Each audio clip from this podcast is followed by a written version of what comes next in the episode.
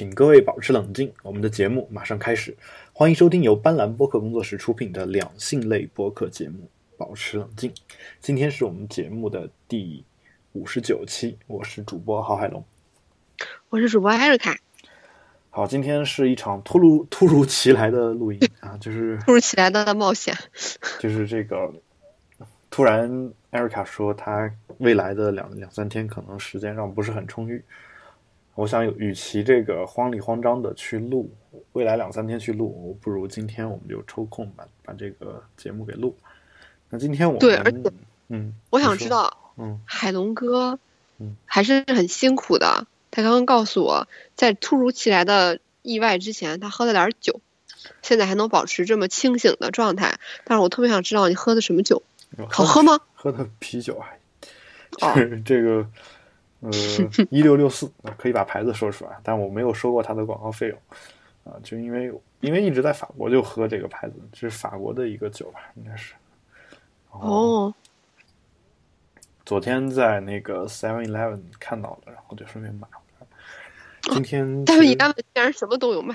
对，今天那个今天其实我一直在白天一直在家里面学习编写程序。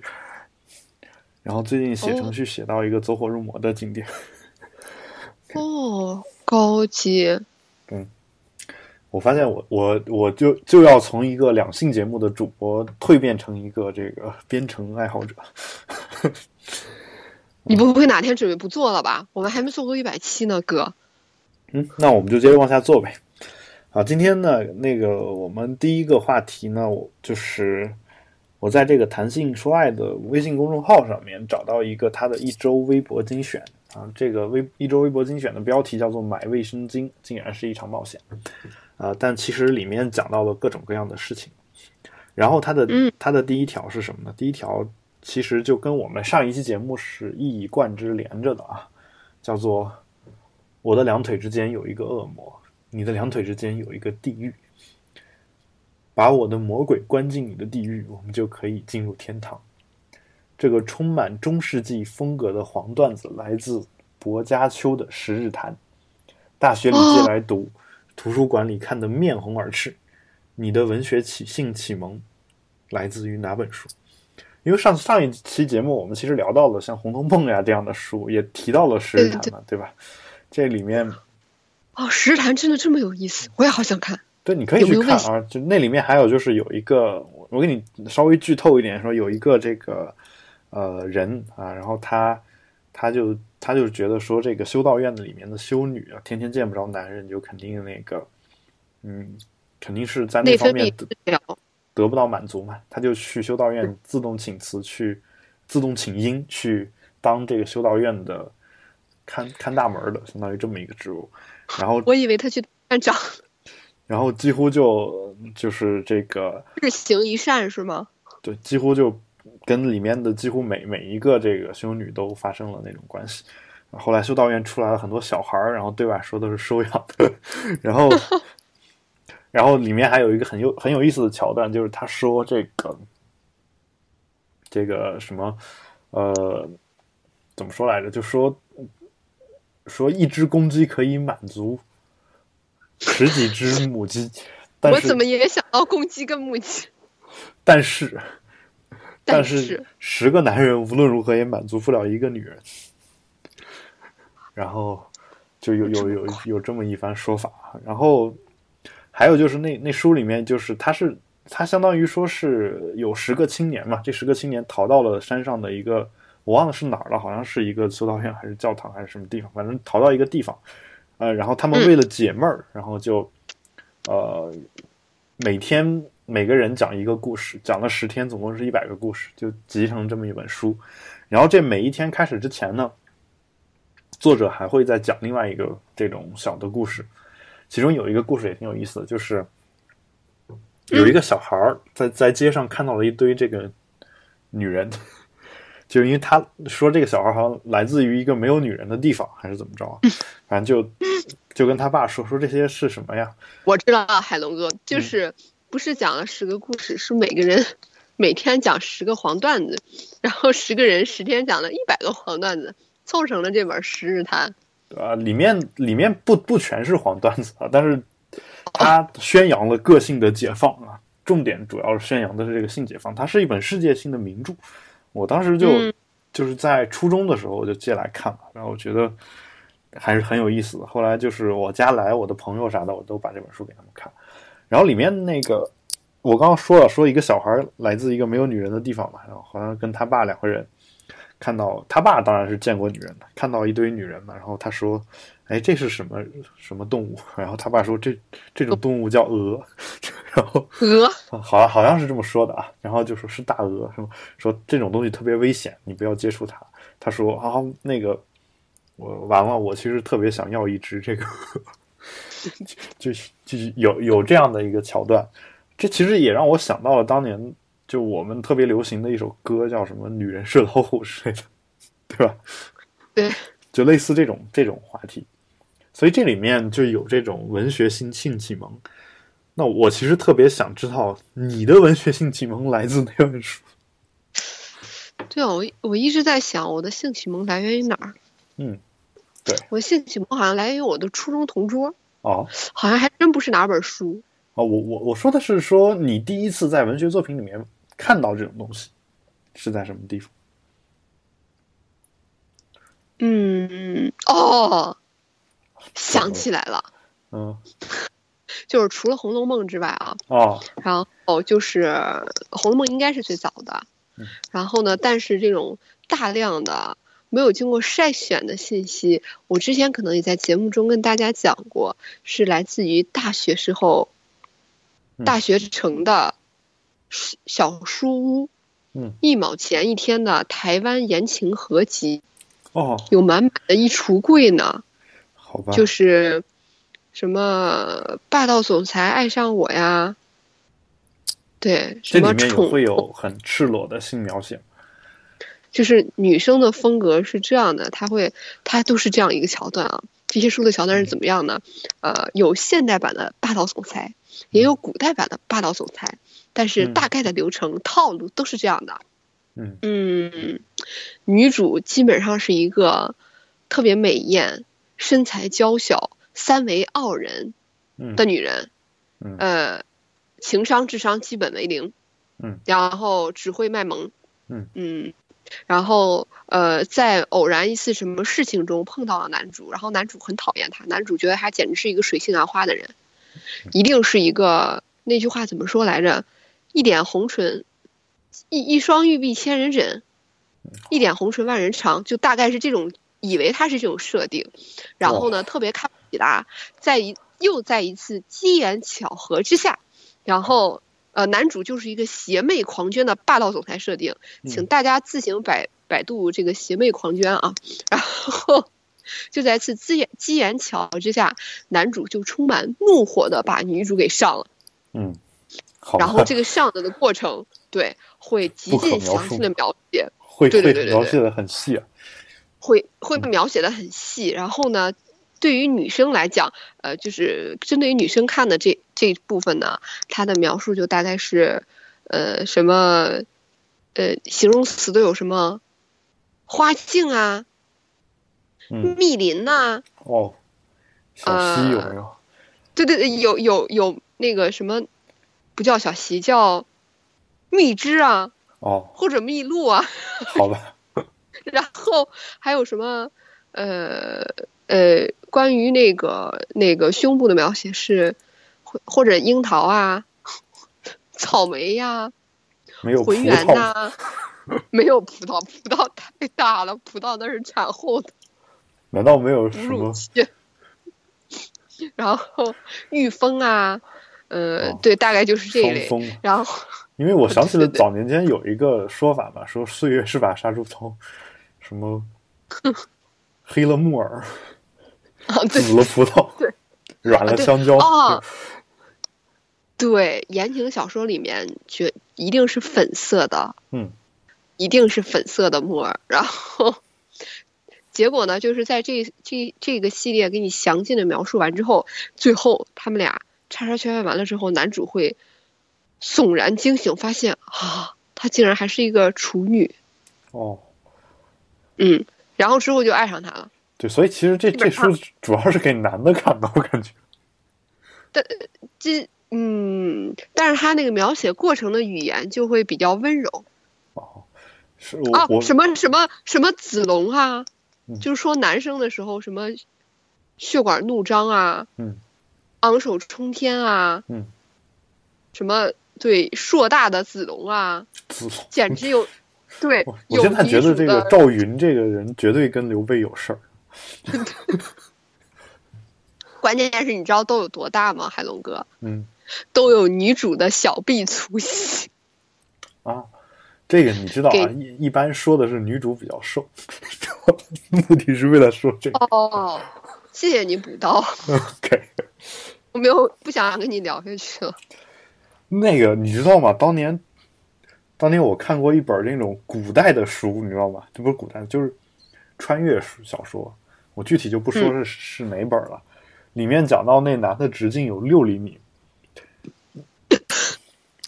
直径啊，直径 六厘米是不是比那个易拉罐还要粗？啊、应该差不多，反正就哎呦反正我的天！就是里面讲到的那个，然后因为他练的那个哟功又是特别诡异的一种功，直接会阴二度裂伤，缝都缝不起来。好吧？就为什么很多女的说，就我当然没歧视的意思，就是很多女的说，她第一次去见到这黑人的时候，黑人因为因为那个普遍阴茎要比正常的不不能说正常，很普遍阴茎要比普通的这个 呃白人或者黄种人就是要粗很多嘛，对吧？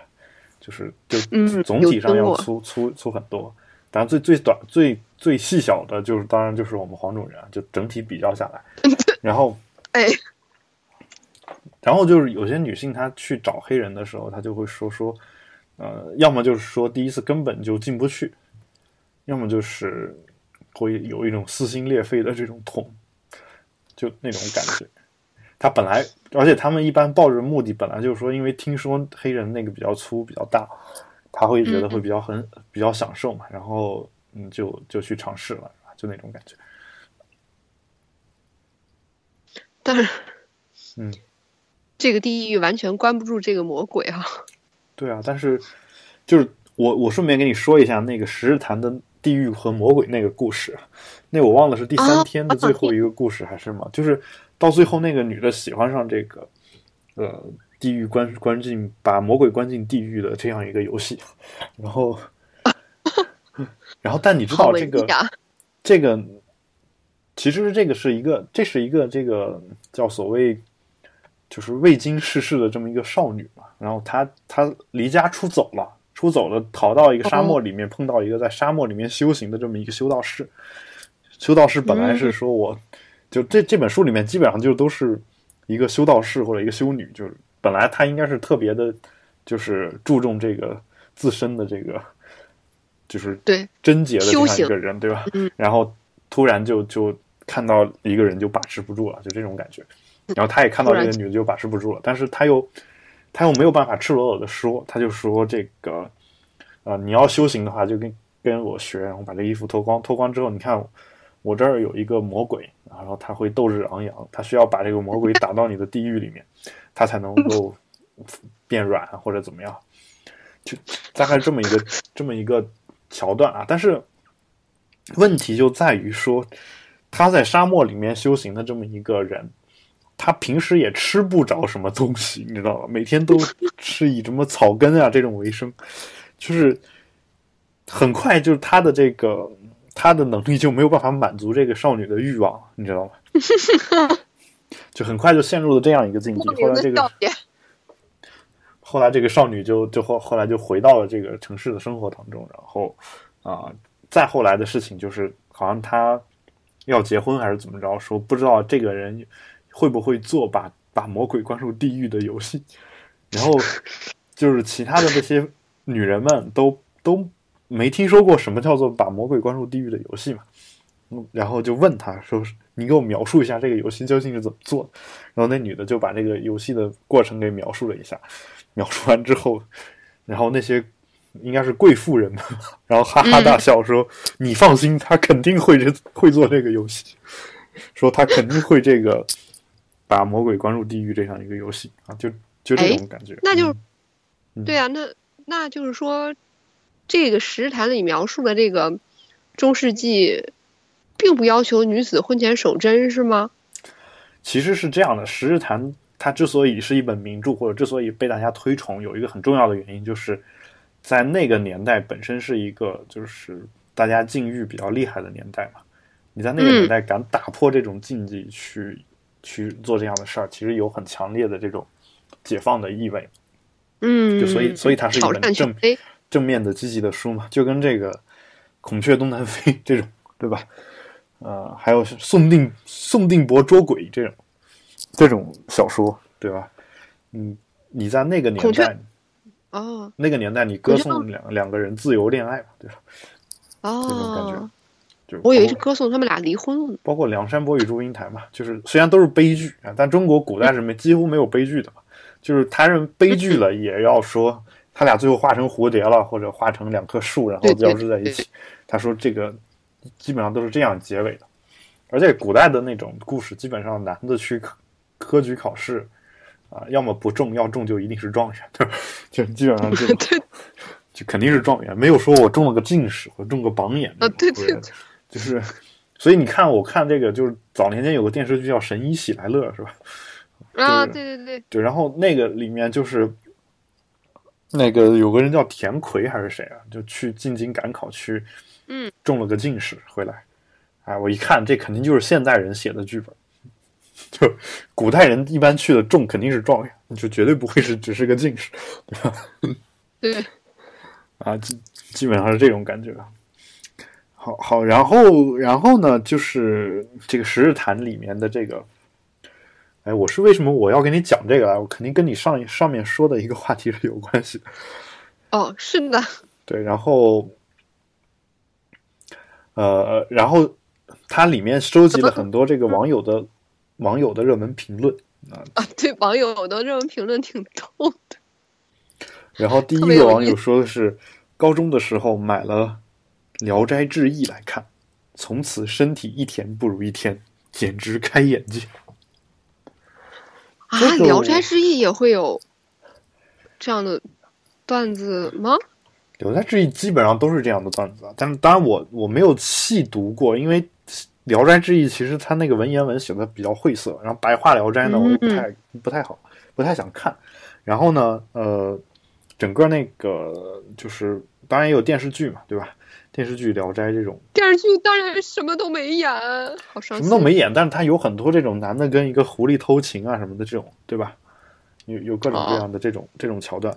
他说这狐仙简直就是世界上最好的这种出情，嗯，就有有很多网友是这么说，说说最好的这种出轨啊、偷情的这样的伙伴，就是很多古代书生就特别做梦想跟狐仙成一对儿。然后你白天你读书的时候，他不来打扰你，晚上来了满足你性生活，白天又走。然后还伺候你做这个做那个，然后也也是吧？永远貌美如花，永远胸大腰细，对，不用担心避孕。就基本上都是这种这种东西嘛。当然，里面也有很多这种很教化的这种，呃呃，就是内容吧。比如说有一个男的就画皮，比如说画皮，其实其实原版的画皮没有那么不像后来我们看电影里面演的那么复复杂，就很简单嘛，就一个恶一个恶鬼画皮，画了一个美女的皮，然后去见那个去见一个呃这个嗯勾引一个书生嘛，然后怎么怎么怎么着，然最后就勾引成功。成功嘛，然后这个书生的身体就一一天不如一天嘛，大概，然后这个病又看不好，最后这个突然出来一个崂山道士指他说：“你印堂发黑，对，绝对是家有凶兆。也有大波是吧？然后，OK，然后反正就就类似这种，最后说要救这个的话，就是必须这个他的老婆去街上去吃别人一口痰，还是怎么着啊？反正”啊！后面就么看的小花书里没有这个桥段？后面就我看的是比较复杂啊，反正哦，就比较比较恶心，有点儿就是大概就就对对对这么些东西。嗯，对，还有什么像聂小倩呀、这种，就乱七八糟的这种，就很很多后来我们看的这种鬼片，其实都是从《聊斋志异》里面改编过来的。对吧？对对对。然后就是哦，关键最扯的是，还现在不是不让拍鬼片吗？然后不不是不让拍，是建国以后不许修炼成精。对呀、就变成了狐仙，就刘亦菲演的那一版聂小倩就变成了狐仙，让我简直是接受无能。嗯完了就可能放了一只萨摩耶之类的在镜头里，好吧，对，就不能说鬼，好像是。那我那我其实还真不知道，就是，但《聊斋志异》其实本身本身是可以给你提供很多写写小说的思路的，就真的，嗯，它里面基本上都是短篇嘛，然后你顺着这个你再编一个什么故事出来，我觉得其实其实还挺好玩的，就它的这个想象空间很大。嗯呃，当然我没有看完啊，所以在这儿也不太好，就是针对这位网友的这个是，就我我反正是没有看到身体一天不如一天这个 身体啊，哦就是对反倒是有一，那你的手指一定用的很少。反倒是后来有一段时间看这个网上小黄文看的身体一天不如一天，但是后来 后来其实其实后来发现这是心理作用嘛，因为一开始你会觉得真的就是你射完精之后会有点累嘛，对吧？然后。哦，但是但是后来，然后你再加上我国这种坊间流传的说什么一滴精十滴血什么乱七八糟，然后各种乱七八糟，然后你你就觉得说这个东西对你的体力啊或者什么的都不好。后来发现其实这些东西本身就没没什么害处，对吧？没什么害处。嗯，然后反正你你想想那个什么的时候你就去做，然后你不想的时候你就别做就好了，就跟吃饭一样，你吃饱了自然就就不想再吃了嘛，对吧？你你饿了你肯定会想吃嘛，当然你吃撑了有时候也不好，那，就有可能有个度的问题嘛，基本上就这么一个情况。你这个想通之后，你瞬间然后精力就充沛了，就是就是瞬间得到成佛。就是人人人的这个，就是心理因素对于身体这个影响还是很大的，对吧？就整个人会瞬间就变变得不一样。好，这是第一个网友的说法。第二个网友说，来自我的男朋友，我可以说我高二才知道镐是用鸡鸡，不是用手指头吗？之前一直都被你们这些坏人竖中指误导。这个人好棒哎，高二就有性启蒙啦，而且还是真枪实弹的。他说他才知道啊，但不一定真的干过。但这事儿，哦，呃，就是当然，中国现在有很多这种高中生也是做过的，包括我的同同龄人啊，包括我同一级的同学。等我上了大学之后，然后他们个个过来讥笑我说你还是个处男，然后 这个心理阴影简直是。就整个就是心理阴影啊，对吧？然后，呃，当然就是说，因为一直以来就是嗯很多这个男性知道了也不会给女性去讲，然后男性有时候甚至不会给男性去普及这些知识，因为因为是这样的，男生圈子里面他懂这个的人，他会嘲笑不懂的，也不会告告诉你，然后不懂的呢又不好意思说自己不懂。因为你是一男的，对吧？就是基本上这种感觉，我我懂，你懂是吧？我懂你们的心。反正有互相攀比的一个状态嘛。后来我我高中的时候写一个小说，然后那小说写的是个校园故事，然后呃，就里面里面我我我可以稍微说引用里面的一一一些这个桥段吧。首先一个就是我呃，我们当地有一所中学，它出来的地方有一座桥，那座桥叫做新教桥。谁起了个这么狗屁不通的名字？新是振兴的兴，教是教育的教。那也很不通顺。但是它就叫这个桥啊。但是你不觉得这个跟某一个词的音是是一模一样的？对 对。然后，然后就说为什么我们学校前面要有一个叫性交桥 这么一个 这么一个桥呢？对吧？然后就大概这是我我当时写这个学校的一个蓝本，就是桥叫性交桥，然后有个楼叫对新教桥，有个楼叫新教楼。有个，反正就就就全是这种套路。然后就是在这个楼下面呢，有男主人公出现了，给给身边围了一圈其他男的，给他们讲这个避孕套的用法。然后基本上就就这么一个桥段讲过。咱俩上的是同一种高中吗？你怎么还有时间写小说呢？啊？这是我的一个爱好，就好比你你的同事肯定也理解不了你还有时间录播客，对吧？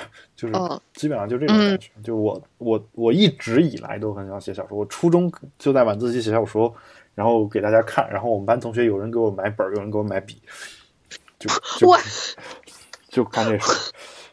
然后网络又不发达然后 他们就传着看我的作文本儿，基本上这这个状态。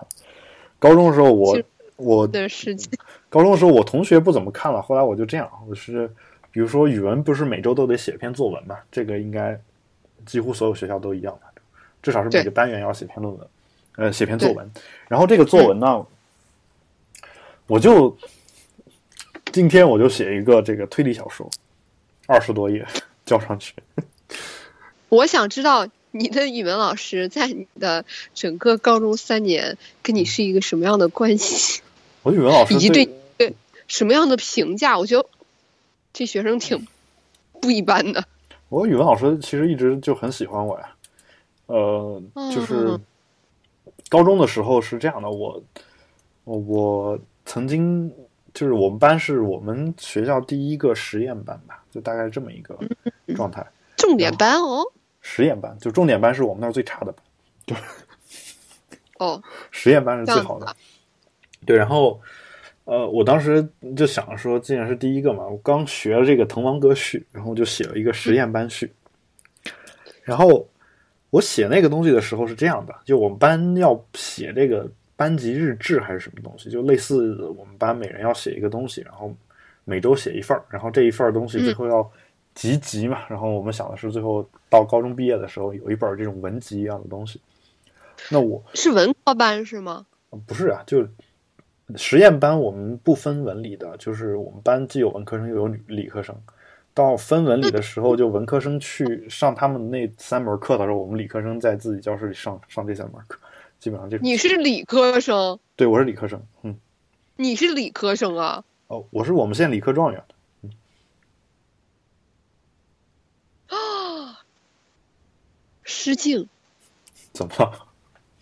失敬，我是理科生啊，我是理科生，啊，状元，对啊，啊状元爷，啊，没事儿了，好，咱们咱们稍微缓一缓，啊，稍微缓缓，好是这样的啊，就是我是理科生嘛，然后当时写这个班级日志的时候呢，我是第一个，然后我就想说，那我第一个写，那我干嘛就我就仿照这个实验，就是这个滕王阁序，我写一个实验班序，因为滕王阁序本身就是给滕王阁上那些人做的那个诗的那本诗文集，他写了一个序嘛。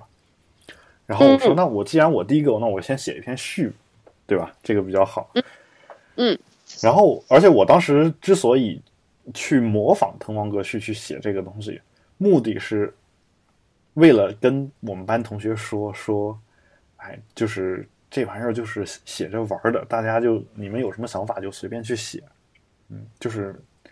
呃，我模仿这个其实是为了好玩，其实并不是觉得说他写写出来有多好。嗯然后写完了，写完了之后呢，我们我们班语文老本来是我们班这个班主任在看，班主任看的时候拿在手上看的时候，语文老师是我们副校长嘛，在周一升国旗的时候，他就跑到我们班主任旁边看那份东西，越看越着迷，就拿去看，看完之后就觉得写的特别好，哇塞，然后就要求要求我们班这个把那篇腾那篇序抄在我们班背后的黑板上，就干了这么一个事儿。嗯，后来哇，你竟然有这么多光辉历史，对，后来就。后来又又开始就是写这个推理小说嘛，就包括我我高中写写那个什么意识流的那种小说，就平时有时候写作文的时候写意识流意识流小说嘛，然后还写到说我和我的女友怎么怎么怎么样，然后我还我还写说我很喜欢喝酒怎么怎么样，写写这种东西，然后我一醉醉醉起来之后，我不知道出现在城市的哪个角落是吧？那那会儿也也这种为赋新词强说愁嘛。但你想，一个高中生写这些东西，一般学校是不太让的，对吧？但其实，对，对，其实我语文老师还经常给我打个很高的分数啊，基本上这种状态。因为我语文老师也挺挺喜欢喝酒的，然后行，啊，你是不是就是那种郭敬明的小说里面写的那种，天天上课睡觉，然后还起跑拿第一的那种熊孩子？呃，我我我不是那种人啊，但就我我必须这么说，我是属于说我我学习全靠上课那点时间，下课基本就不怎么学，就是天天上课睡觉那些人，那那种还学得很好的人，一般他们下课之后就特别苦逼，你知道。就是我真的不想跟你录下去了。我作为一个差生，心里受到了一万点暴击。啊，你也是国内某知名高校博士毕业生，这个而且比我的比比我的学校要好，对吧？所以这个，嗯，不开心。嗯，好吧。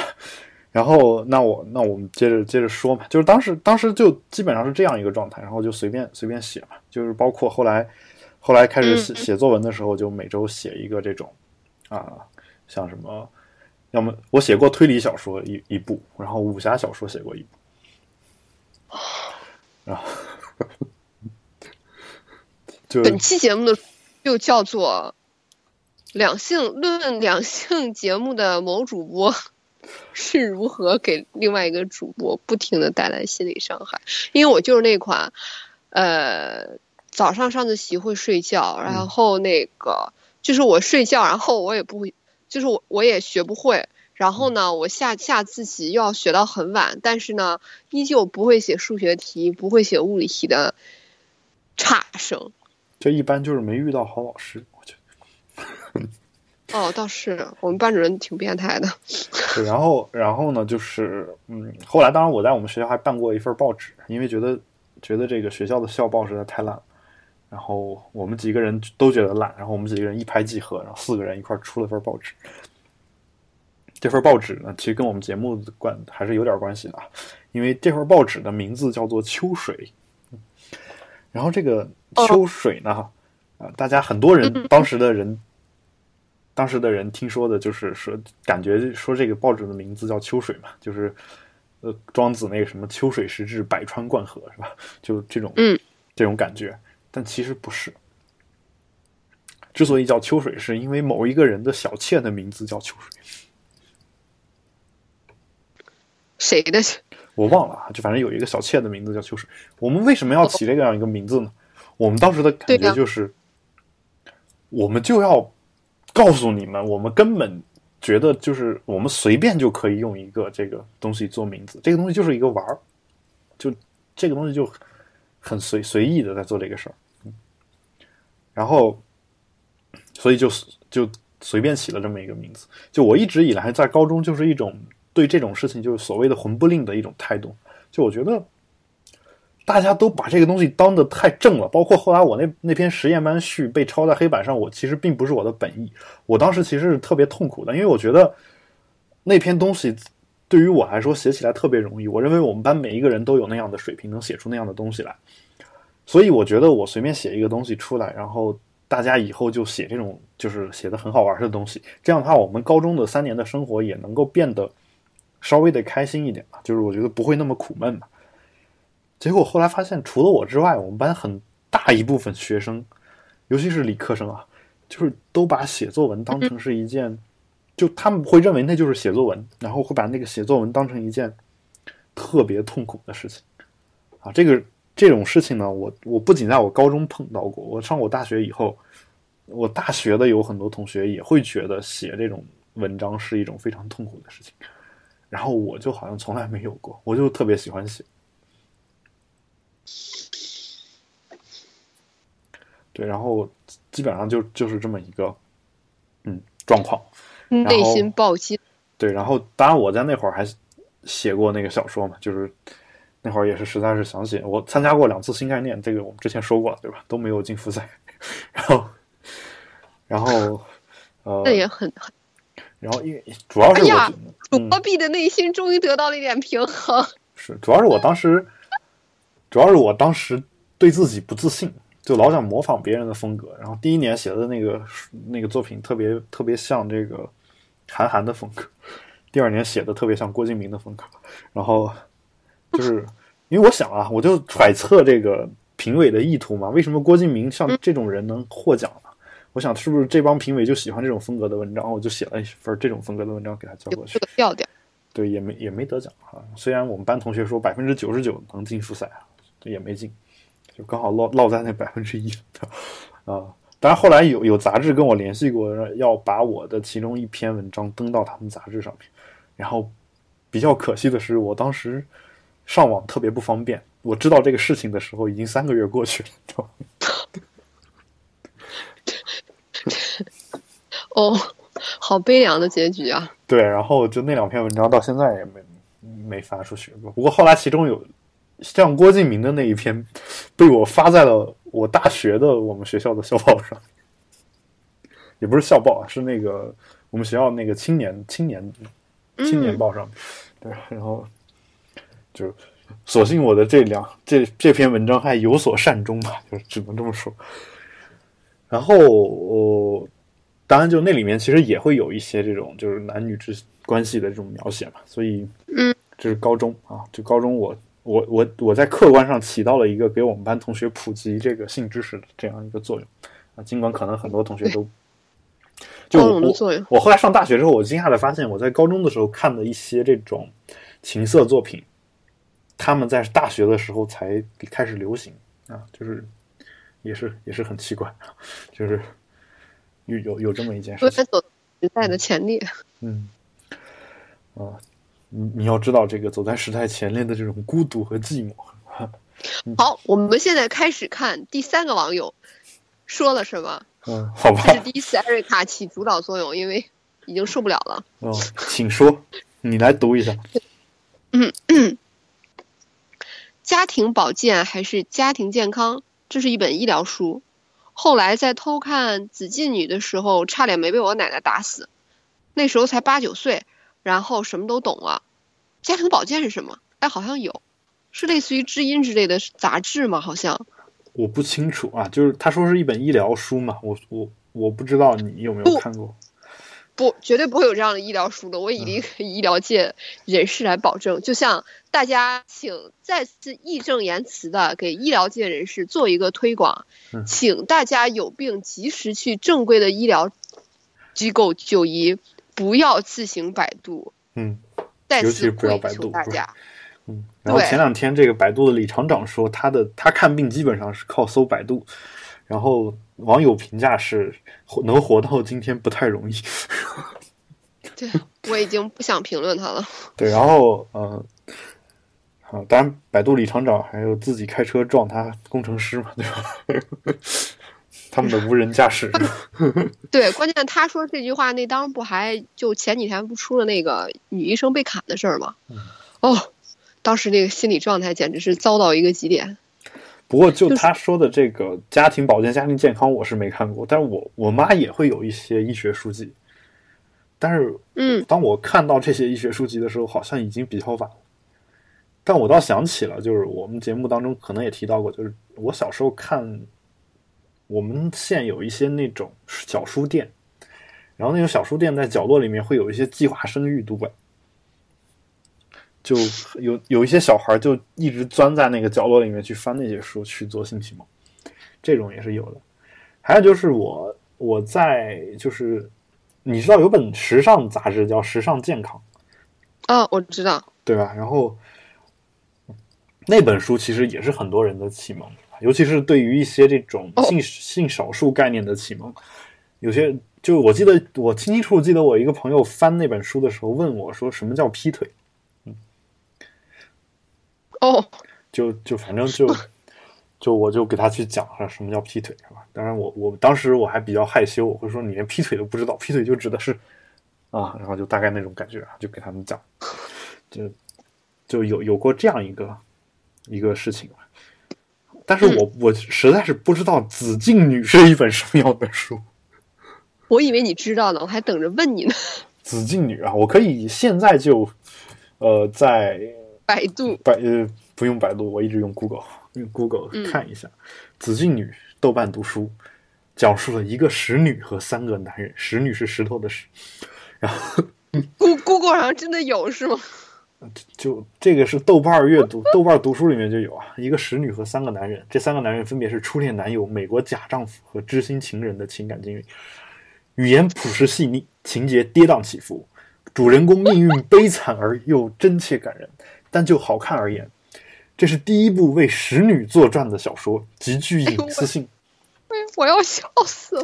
复旦大学中文系教授、博士生导师陈思，陈思和称其，呃，称其融生命奥妙，男欢女爱，身体告白，异国情调，情色伦理，等于一鲁，在深层却以各个人物为特征。表达了个人和民族打破先天限制、走向自由开放的痛苦历程。好，以上内容引述自豆瓣儿的“紫禁女”这个条目的内容简介。豆瓣上真的什么都有，对吧？然后有有有一个使女和三个男人的故事。使女是不是就是说，嗯，就是怎么说呢？就是。我现在理解应该是处女膜闭锁，对对对，大概是这个意思。嗯，但是这里面有一位叫小伟的同学，尾巴的尾，呃，大小的小尾巴的尾的一个评论啊，他说四年前的寒假读完了这本书，开始翻翻，差点看不下去，可是到了后面还是有让我惊喜的地方。当这个女人把自己的阴道打开的时候，她最后才发现她根本不需要这么做，她的阴茎。她是这这回用的是男她啊，她的阴茎只有那么小，正好适合以前的女她，可是现在已经晚了，配她那个配她的锁的那把钥匙已经不再适合她的锁了，啊，也就是说他应该有一个。我今天晚上你找这本小说看。对，应该有一个就是反正那仨男人之一肯定有一个阴茎是这种比较短小的这种，嗯，刚好适合他使女的那样一个阴道。等到他阴道打开之后，阴道大了以后，好像就不太够了，是吧？大概是这个意思。嗯嗯，好。然后我们对于别人的引述到此结束啊。嗯，好。虽然我很感兴趣，但就是说，呃，我我比较那个呃，就是幸运的是，我家里面虽然他们不会给我推荐这本书，但是我要看这本这呃，我要看类似的这种书的时候，他们也不会拦着啊，就是。哦，好开明。对我，我我小时候，我们同学给我送了一本那个，呃，呃，中国古代什么什么，就是反正就类似那个信的那个一个揭秘还是什么乱七八糟的那本书，然后我就一直放在我们家书架上。后来他来我们家就说：“你这书都敢放书架上？”我说：“对啊，我自己还在网上那那儿淘过一本叫《中国古代后宫私生活全记录》还是什么，就就类似那那么一本书。”然后买回来之后，我们班同学纷纷在传着看。那后来发现里面也没写什么，就大家都就都觉得没意思，然后又又又给我，对吧？就有悲伤的故事。对，就是他们不敢买，然后呢，买回买我买回来了，大家又又抢着要看，看完又觉得没意思。我说你们买本有意思呀，对吧？对对对，对我还想看呢，让我一个人花钱，哦，基本上就这种这种。状态啊，包括我在淘宝上当年，就是买过一些这种，就是韩国呀，就是包括国外引进的一些这种电影的光盘啊，然后他们也会拿去看啊，觉得啊，好像里面也没什么呀，有删节呀，有马赛克呀什么，然后整个那个是模糊的呀什么的，啊，说没什么意思。我说，这本来就是个电影，它不是一个色情片儿，就是大家都太可怜了。虽然封面封面是比较暴露，对吧？然后，嗯，好吧。然后我们还是再看一下网友们的这个智慧啊。第四位网友他说：“查泰莱夫人的情人。”然后他还说另一本叫郁达夫的，她是一个弱女子。郁达夫那本书我倒是没看过，因为我小时候一直以为郁达夫是个外国人，就直到高中学了他的。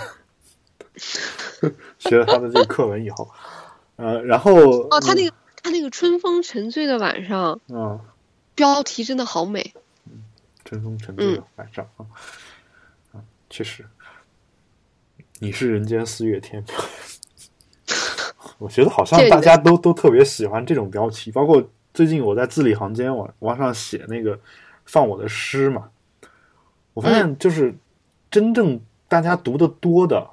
其实并不是我觉得我写的最好的诗，就包括我我的那个姓氏诗，我觉得写的很不错。然后也没多少人点赞啊。就是，但真正点赞的都是那种，就有一种说法，就是类似于拍照片，你拍出来那种，就整个给你感觉特别美好那种，他们把它称之为糖水片的那种东西。我我觉得我也，我我的有一些诗就是那种诗，但当然那种诗特别的受欢迎啊。我我其实有时候有一种心理感觉的错位，就是就这种感觉。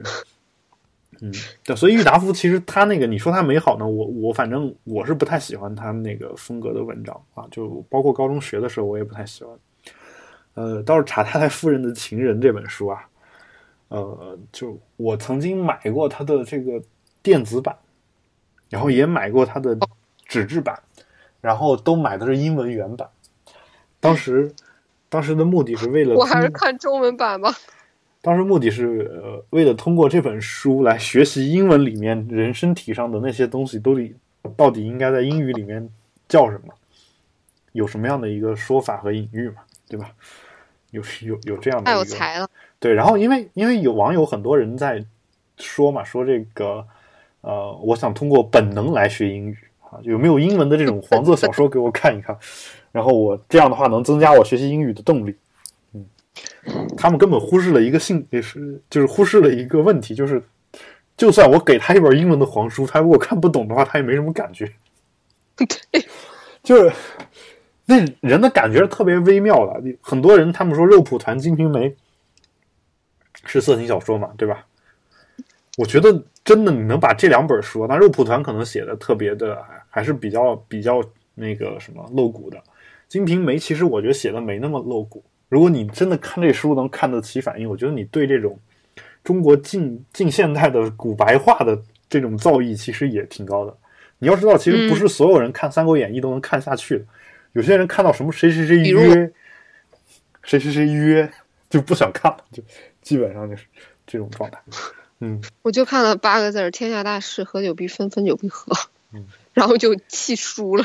啊，我还以为你刚看了“滚滚长江东逝水”，逗号气输，连那儿都没看着。那那是那是在最前头，那比那个你说的那几个字儿还在前头。哦，是吗？诗云：“滚滚长江东逝水，浪花淘尽英雄。”然后那个诗写完之后，然后是话说：“天下大事，分久必合，合久必分。”哦，这样啊。那我看了还不是八个字呢，我不是我看了还有二十多个字呢。对，然后那个完了之后就讲讲这个从古代到现在是怎么分久必合的，怎么合久必分的。然后讲完之后，开始桃园三结义嘛，就基本上这么一个状态。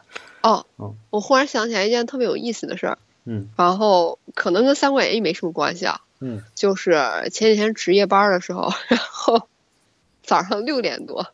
我们值夜班不是，我现在在值外面，我不值产房里面，然后值外面的急诊班，就是负责给里面收病人，就是夜里急诊有病人挂号看病，你你就要给人家接诊嘛。嗯。然后 早上六点多，那个护士大姐，我们护士大姐是一个快退休的大姐，特别有钱的北京当地阿姨，就是去，就是啊，这个跟我故事主题没什么用啊，我我犯了一个女生爱八卦的通病，不好意思。然后。阿姨接了个电话，后来跟我说：“嗯，电话里的人是这么跟我说的，他们刚才刚刚在同房的时候，男的阴茎拔不出来了。嗯，现在应该怎么办？”我说：“啊，担架把俩人都抬过来，盖个被子，我到盖块白布，我我看不了男的。”对，我们妇产科门诊是男士止步的。嗯，不过我倒是睡意全消，因为我晚上也没怎么睡嘛，看了很多。我说哦，我说杜老师，你先让他们那个，呃，这个男生先放松一下，然后两个人不要太着急，也不要紧张，哦，先放松一下。然后如果还不行的话，那就来门诊吧。然后他们肯定也不愿意来，对对。不过后来也没来啊。但是我就印象特别深，就刚才不知道怎么回事儿，可能是天下大事，分久合久必分，分久必合这句话让我想起了这件事儿。哦，反正反正久了以后，它自然就拔出来了，对吧？对对对。然后这个其实我跟你说，我我给大家支一招啊，这个事儿其实很简单。就是怎么做？省得我下次再接到这种电话，不知道该怎么回答或者。你就去他家敲门就行。他家要是在北五环住，可怎么办呢？你让男男的给邻居打个电话，对吧？嗯不行，我还有一个办法，就是你你在那男的脸的面前放一张余秋雨老师的照片儿，这主意真好。对，然后马上就能拔出来。我跟你说，立竿见影，是吧？就整个那个人欲望全无，以后每次做爱都会想起这一幕。哇，那我岂不是害了人家一生？他是他是愿意折在里头呢，还是愿意就这样被害了一生？那还是选择后者吧。嗯，对吧？对，我们其实就是做好事不留名儿。然后，对，这也是我给各位男性同胞的一个建议啊，就是其实也是来自我的导师罗永浩啊，当年我的老师罗永浩，当年当年我还是他学生的那段时间，他曾经给很多男性这个自慰无度啊，就是已经到了说我一天就想打十回手枪这种 状态的那种人，提了一个建议，就是如果你一直想打手枪怎么办呢？首先不建议你戒，建议你节制一下就可以了。怎么节制呢？在你卧室里面挂满余秋雨老师照片，你马上就没有这个兴趣。连女的都没有这个兴趣。对，然后他要有女的，他就不会不会老去做这个事儿了，对吧？当然，当然也也也分人啊，有些人还是有手淫爱好者的，包括我自己，有时候也觉得，嗯，对吧？就是 它是不同的一种性行为，就跟女性，嗯就是两性行为和自己的都不是不是不不是一种性的体验。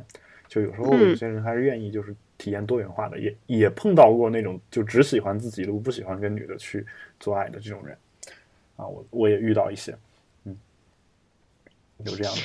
然后，当然你说的那个拔不出来的这个情况古已有之啊。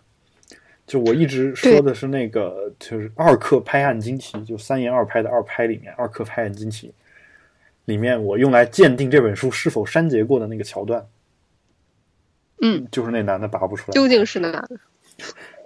就是那男的吃了点药，然后吃完那个药之后，呃，就是特别厉害嘛，然后就跟他的一个婢女嘛，就奴婢，然后两个人就就开始试，然后试的时候呢，男的那个据说插进去之后自己会在里面动，都都不用他活动的，就是那个药就这么神奇，真可怕。然后然后结果就拔不出来了。就就有这么一个桥段啊，就最后具体是怎么弄出来的，呃，我忘了，就是因为大家都主要看前半段，然后后半段就没有没有人没有什么太多人去看。然后那会儿他们就是在旧书摊上淘到二克拍案惊奇，然后我就给他们找到这段，然后全班传阅。看高中生是得多无聊，对吧？就是对，嗯。好，然后我们再来看一下网友的最后一条啊，就是他说只怕这个魔鬼不不会甘心于困于一个地狱。这个简直是最佳神回复。哎，但是我其实想说的是，如果你看看书的话，应该是这个地狱不甘心只关一个魔鬼。才是本期最佳神回复。对啊，嗯，所以这是这是关于这个话题啊。当然这这篇文章里面还有一些别的话题，包括就是跟这个标题相关的关于卫生巾的一个事情啊，就是呃，他说前段时间人民日报发了条微博，教女孩子们正确使用卫生巾，并教大家辨别伪劣卫生巾。经济学人就此刊登了文章，说这是中国人对待禁忌话题的一大进步。大家觉得卫生巾算是个禁忌话题吗？不只是在互联网络这个空间，也是在现实生活中，你会没有什么避讳的聊起卫生巾吗？啊、咱这个话题原来聊过吗？嗯，没有聊过，但是我们这我们可能约略提过这个事儿啊。但我我其实在这儿并不太想就多聊这个网友的一个回复了。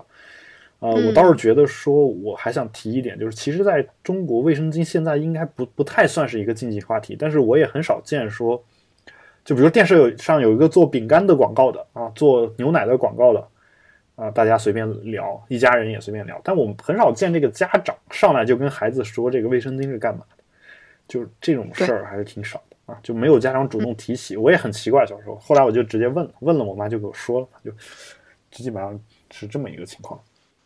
嗯当然，我还是觉得说，呃，外国其实卫生巾用的又不多，嗯，就是用的更多的是卫生棉条，呃，对我也好像也有听说过，嗯根本就不会有太多人用这个卫生巾这个东西，所以就其实这个卫生巾的销量和这个处女情节的严重程度，我觉得也是有一定的关系的，就是相关性的。我不知道有没有这个科学家做过这样的一个研究啊，回归分析，我觉得肯定是有相关性啊。然后这是这是关于这一点啊。那当然，网友会说这个想起军训的时候有拿拿卫生巾当鞋垫啊，这个确实是这样的，就我们都都有过。对我好像原来讲过，嗯对，然后我买过呀，我们那会儿都在买，而且都在买最厚的嘛，因为最便宜，应该其实是最好用啊，就垫着最舒服。然后对于女性来说，垫在那个部位不是最舒服的；对于男性来说，垫在脚上可能是最舒服的，就是这种感觉。嗯，呃，然后还有什么？还有还有一条叫做：有时候你不能控制情感喷涌啊，就像你不能用意志控制你的内分泌系统。通常来讲，当人在遇到重大的情感打击时，交感神经会分泌大量的心肌肾上腺素和多巴胺，引起心脏心室收缩无力、跳动能力突然减弱，造成剧烈胸痛或者呼吸困困难等类似心脏病发作的症状，甚至会致命。然后，love really matters 啊，然后这个你有这种感觉吗？就心痛的感觉。啊，这个让我想起想起一个事儿啊，当然我是有过的，我甚至有过过呼吸症的症状，就是呃，由于大脑就是产生一种缺氧的错觉，错觉就呃就是呼吸就变得特别的急促，急促了以后，大脑吸入过多的氧气之后，呃，二氧化碳不足，整个大脑就会被麻痹掉，就整个人就不太好了，就那种感觉。就严重一点的可能会昏迷或晕倒什么的，但我没有到那么严重，但是呼吸急促这种事情还是有的。所以你经常看到有网上有一些这种呼吸急促快要不行的时候，给他脸上罩一塑料袋儿，就是让他在那儿呃只呼吸塑料袋里的空气就能缓过来。为什么呢？因为塑料袋里面有自己呼出来的二氧化碳，然后你还可以继继续把它给吸进去。其实为了避免你摄摄入氧气过多的这么一个事情啊，就是这种事儿我还是经历过。嗯它主要是为了纠正一个体内的酸碱的一个失衡。酸碱嘛？是酸碱啊、我我不太清楚。对对对对对，听医生。嗯嗯嗯，然后呃，当然啊，当然就是关于心痛的感觉，让我想起了当年某一个饭店，当年某一饭店呃有一道菜，嗯，这个菜的名字叫“心痛的感觉”，嗯，然后实际上是然后这个瓜吗？这不是这个菜卖五十块钱一份儿，嗯然后这个哦，我懂了。这菜就是一杯白开水。岂止是心痛，场子都快给他砸了。啊，然后就有有这样的，还有就是，嗯，还有有一些有一些菜菜菜就是这个豆腐上插一张刘德华照片什么，就 就我忘了叫什么名字了，反正也是很有创意啊。就是我觉得插一张吴彦祖照片儿，估计艾瑞卡就原谅他了，对吧？嗯嗯嗯嗯嗯，嗯 说的很对。嗯，然后还有就是，你会因为伴侣打鼾磨牙选择分床睡，你觉得分床睡会影响感情吗？还好吧？嗯，应该确实确实有很多人是就在意的，找尤其别我在网上看到有些人说，就是因为打睡觉打呼噜这事儿，也得先试婚的，也不能说我上来就找个对呀、没做过的就结真睡不着啊。对，对吧？啊完了，关键是旁边人肯定还睡得挺香。我们来看一下下一个话题，叫做耳朵里也有祭点，然后说你喜欢掏耳朵吗？你喜欢掏耳朵吗？我们家有一个特别奇葩的家规，嗯我的耳朵不能自己掏，啊，因为我妈会觉得会把自己掏聋。嗯每次必须回家的时候由我妈来完成这项神圣的工作。哦，但是掏起来还是挺舒服的，对不对？哦，确实是。嗯，对吧？就其实，在好像是中国的西南地区啊，四川成都这种地方，好像有一个工作，就是往就是有一个职业，就是给人掏耳朵，然后五块钱掏一次，还是多少钱？就是大家就觉得都特别享受，就是有这么一个职业。我其实也其实特别喜欢，但是，呃，掏耳朵这个事儿，据说有一种说法叫“耳不挖不聋”嘛，就是都是你挖耳朵，其实对耳朵都不好。这其实是一对个呃陋习吧，传统上的陋习。但是我我是实在忍不住，后来我怎么办呢？我就把这个挖耳勺藏在就是各种角落里面，让我很难够到。让我想挖耳朵的时候，我一想挖耳勺那么难找，我就算了，就才渐渐的控制了下来。就基本上是这么一个状态，要不然我就一直都想掏耳朵。对，当然，当然啊，就是作为这个耳垂啊、耳就是耳就耳廓呀、这这类似这种地方，呃，应该还是比较敏感的。就我觉得你为什么经常在言情小说里面有一个男的对着耳朵吹气呢？对吧？啊，对对对对对太有这个桥段了。对，这是经常会有的，是吧？这个感觉就是因为痒有时候跟爽是一种东西，对吧？就你敏 都是敏感，刺激。对敏感的时候就就会有那种啊，就是呃，包括大家如果看过《射雕英雄传》的话，里面那个欧阳克，其中有个桥桥段嘛，欧阳克就欧阳修的那个侄，呃，不是欧阳修，欧阳锋的侄子，然后。嗯，对不起，欧欧阳修啊，欧阳锋的侄子，然后他他不是就有很多那种就小妾嘛，对吧？然后他特别喜欢这个，就是一生热爱妇女嘛，对吧？然后喜欢黄蓉，就里面有一嗯桥段也是对着黄蓉耳朵吹气嘛，对吧？一边说话一边对着她吹气，就这种感觉，嗯，对，这也是古代人个也这么嗯嗯，对，都是不一定是古代人，是金庸写的 金庸先生也这么嗨。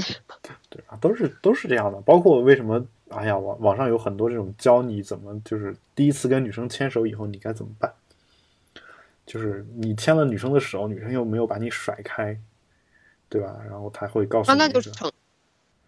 啊，真不一定啊，姐姐，不不不不不，如果一个嗯男生要牵我的手的话，啊我如果根本不想理他的，我会把手甩开的。啊，但是我真的牵手是有戏的。是有戏啊，但是不是说已经成了啊？这事儿我我我以我个人的经历，我觉得不是，就是反正有有一些女的确实不不是你想的那么简单啊，都是思想复杂的动物。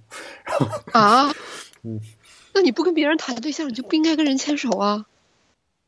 嗯，就是你不要把世界上所有的人都想象成你这样纯洁的 少女。哦谢谢你对我的评价。对，然后呢，当然就我也没有说说你牵个手就是多多么大不了的事情，就我觉得其实其实很正常。我我小时候看，包括我看那个中国，我觉得在这方面有点太过了。就是我小时候看那个一个电视剧叫《十七岁不哭》，嗯，对吧？然后我有听没看过。里面有就是郝蕾演的，郝蕾和李晨就是主演，里面还有一个人叫呃雷蒙嘛，就是角色的名字，我忘了是谁演的了。反正那里面那都高中了吧，然后男男女朋友之间啊，不是不是那种男女朋友，就男性女性朋友之间，就普通朋友，就随随便就把对方手拉起来，就拽着就走。就我觉得这多么美好的少男少女的感觉。当我我们我们从 初中是这样的。我们从二年级开始，基本上就很难有这样的感觉，你知道吗？对，就是实在是太哎，怎么说呢？就纯洁就一去不复返了，对吧？嗯，当你一旦开始不纯洁，就再也回不去了，对吧？你的所有的东西都是龌龊的，就这种感觉。哇塞，那我到底是一个纯洁的少女呢，还是一个龌龊的少女呢？嗯，那我不知道，嗯，你自自己去评价吧，嗯，然后，嗯，反正反正就有有这样的一个桥段嘛，对，所以就是说，嗯，就网上会有一些教你说你牵了女生手，女生没有甩开，那是当然是可能说明你有戏嘛，对吧？你怎么才能进让这个关系再进一层呢？啊，网友就纷纷支招说你你要牵着女生的手，然后拿手指在她手心里面画人家这太猥琐了，啊，怎么了？好猥琐啊！就这这是由就是这是我在初中时候在网上就看到的一些所谓的套路。哦，这个套路太猥琐了，pass 吧。为什么？不就我指的猥琐是指你一牵人手，人家没有放开，然后你就开始在人家手心里画圈，这个简直是太猥琐，还是不要玩了。为什么呢？你都没有甩开，然后说明你愿意做他女朋友了。就我我就假设这个人是你，然后然后人家就在你手里面画一下圈，你就受不了。那我就该甩开了，是吧？哦，嗯，好吧，看来这个。就反倒是反倒是真的没有觉得牵手就有什么大不了的人，也不太在意这个你画在手心里画，对吧？我，但是我我倒觉得说是这样的，就是其实这个这招我觉得不是很灵，就是对呀，其实手心并不是那么敏感的一个地方，我的感觉。就也许也许有些人有些人不不这么觉得，我不知道。但还有还有一个说法就是，这个呃，说你在你跟女性说话的时候，说你要在左边还是在右边来着？有有各种各样的说法，说呃有一个耳朵就特别容易相信你说的话，还是有一个耳朵就不太容易相信你说的话啊？有有一边耳朵根子会软嘛？基本上是这种感觉，有有有很多这种说法。神奇的言论，对，就这个说法，其实他会找一些所谓的科学依据，比如说你的心脏的位置，对吧？然后包括你的这个左左右脑分工不一样，就是有一边是支配这个感性的嘛，就一般是右边大脑支配左边的身体，左边大脑支配右边的身体嘛。然后说右边大脑负责的是感性的区域，所以你左边的身体就会更加趋向于感性，啊怎么着？然后说一个你要表白啊什么的，你最好在左边，然后就会有成功率，怎么着？哎，我觉得如果你真去统计说表白在左边这事儿，说不定成功率确实更高一些。但是我只是在想一个问题，就为什么会这样呢？是因为。一般好像两个人走路的时候，男的都比较习惯走左边。有吗？左边？呃，这是第一是个习惯问题，第二就是，嗯，我也见过很多女的，这个就是她习惯走别人左边，然后这个时候我会觉得特别别扭。当然，你可以认为我大男子主义或者怎么样，这个但这个先 pass 不说。还有一个说法就是说。呃，这是一个绅士的行为，就是必须，比如说在街上走的时候，人都要靠右行走。按正规的来说，你要靠右边行走的话，左边是临近街道的那一侧，容易有危险。啊，对对对对，这这个倒是还挺有道理的，有这样的说法嘛，对吧？但后来我发现，国内的人根本不会在意这个啊，包括我在意的时候，有时候会被别人说矫情啊，就。特别痛苦啊！包括我，我刚从法国回来的时候，我之前好像也不是这种人，但回在法国待久了，就特别习惯，就是到了一个地方，然后我就让女女的先走，嗯，然后走的时候，我有时候还会就在她腰上扶一下或者怎么样，就这个其实是一个比较礼貌的一个行为，对吧？嗯，但是但是很多女性不会就觉得特别不适应啊，就会觉得说我一女汉子，你其实也不需要这么这样对我或者怎么样，嗯，就。有这样的一个状况，嗯，所以其实有时候，哎，怎么说呢？这个，呃，有一些所谓的套路或者怎么样，也是因人而异，甚至因国而异。就是你在中国可能行得通，在国外就行不通。对对对，你在中国，你有时候耍酒疯，大家觉得是真性情啊；国外就是一个特别没礼貌的一个行为，对吧？这这个我觉得都很难说。好，所以这个我其实也不想大谈的特谈我们这个啊中国人的这个国民性的问题啊，对吧？嗯，对，嗯，对，所以我们今天就节目就收尾，你说什么？嗯，我们就节目到了该收尾的时刻，诶，占据主动权的感觉好爽啊，哈哈。要不你来说？完了，我真记不住那些 Twitter 账号跟 那 Gram 群。好，我错了，大哥，还是你来吧。嗯，我以后再也不逞强。好，那我们今天节目就做到这里啊。所以，如果大家生活当中也有类似的东西想跟我们分享啊，我们也非常的欢迎。包括你的第一本这个性启蒙的书性启蒙的书究竟是什么呢？我我其实特别想知。道。如果你列出来的话，我猜艾瑞卡会上网上都买下来去看的。嗯，然后也欢迎大家给我们推荐啊，因为确实有很多其实就是真的是文学名著，我们必须打着看文学名著的幌子去看里面的那种色情的桥段，对吧？就是对，就挑着看嘛，就小时候看书都是挑着看，就是说这个，我听郭德纲一相声说说 教小孩看书，说一个什么于谦他爸爸教小孩看书吧，像那会儿看说这个，当然这是相声是编的，说嗯 小孩子说这个你看都是什么书呀？然后过来说这个啊，这都是好书，然后说那你能不能读给我听啊？那个他他爸就说说这个呃里面有一些这种少儿不宜的东西啊，不能给你读啊。那小孩说这样吧，你就把少儿不宜的给我略过就行了。然后他爸就把一本书打开，第一页略过，翻到第二页略过，翻到第三页略过，然后全是就有有有这样一个有这样一个略过的一个桥段呢，就是啊，当然就是我们小时候反而看到的是，就是我们也是也是这个看名著的时候，有时候也会略过，但我一般我们一般略过的都是那种正儿八经写的那种东西，对吧？然后只嗯只挑这种男女情色的这样的东西去看。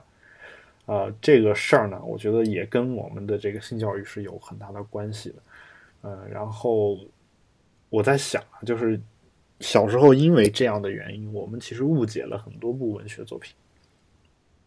就是我我们，因为我们的关注点根本就不在这这个作家写的那个真正的有文笔的这种地方啊，所以呢，就是对就是会有问题嘛。就但是嗯怎么说呢？反过来说呢，其实国外也有对这种色情描写有批评的这样的一些人，但是他们批评的都是什么呢？他们批评的都是那种就是已经写的特别特别暴露，或者是根本就是一本色情小说的这样的东西。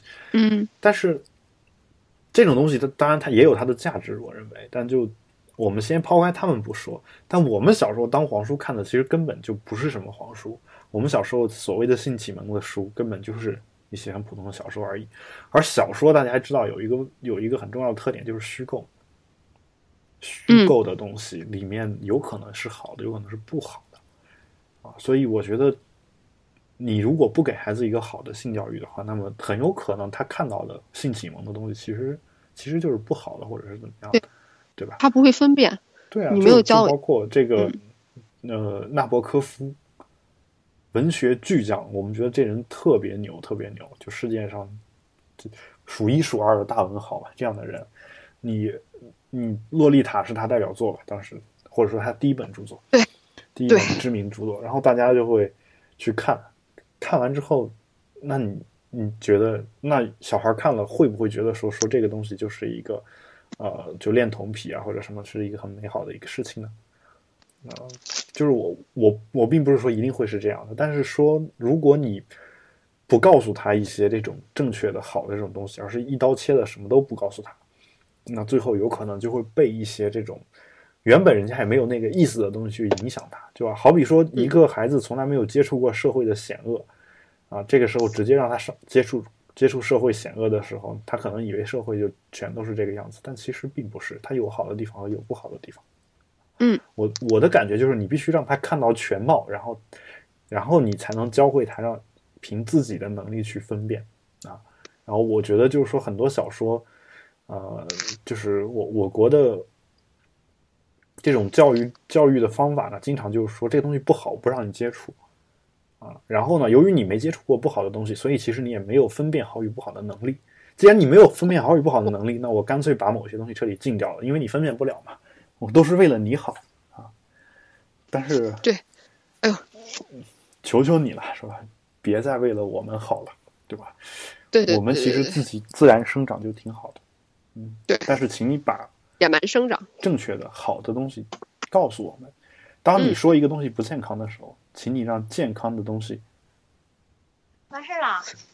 请你让嗯健康的东西能够在我们 真正的生活当中徜徉。好，好，我听到了你室友对你的催促啊，那我们今天这个节目就录到这儿，感谢大家的收听。如果有这任何的个也被你听见了。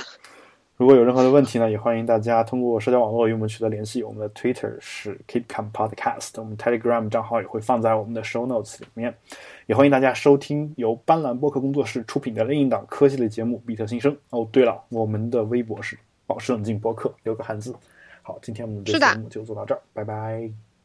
拜拜。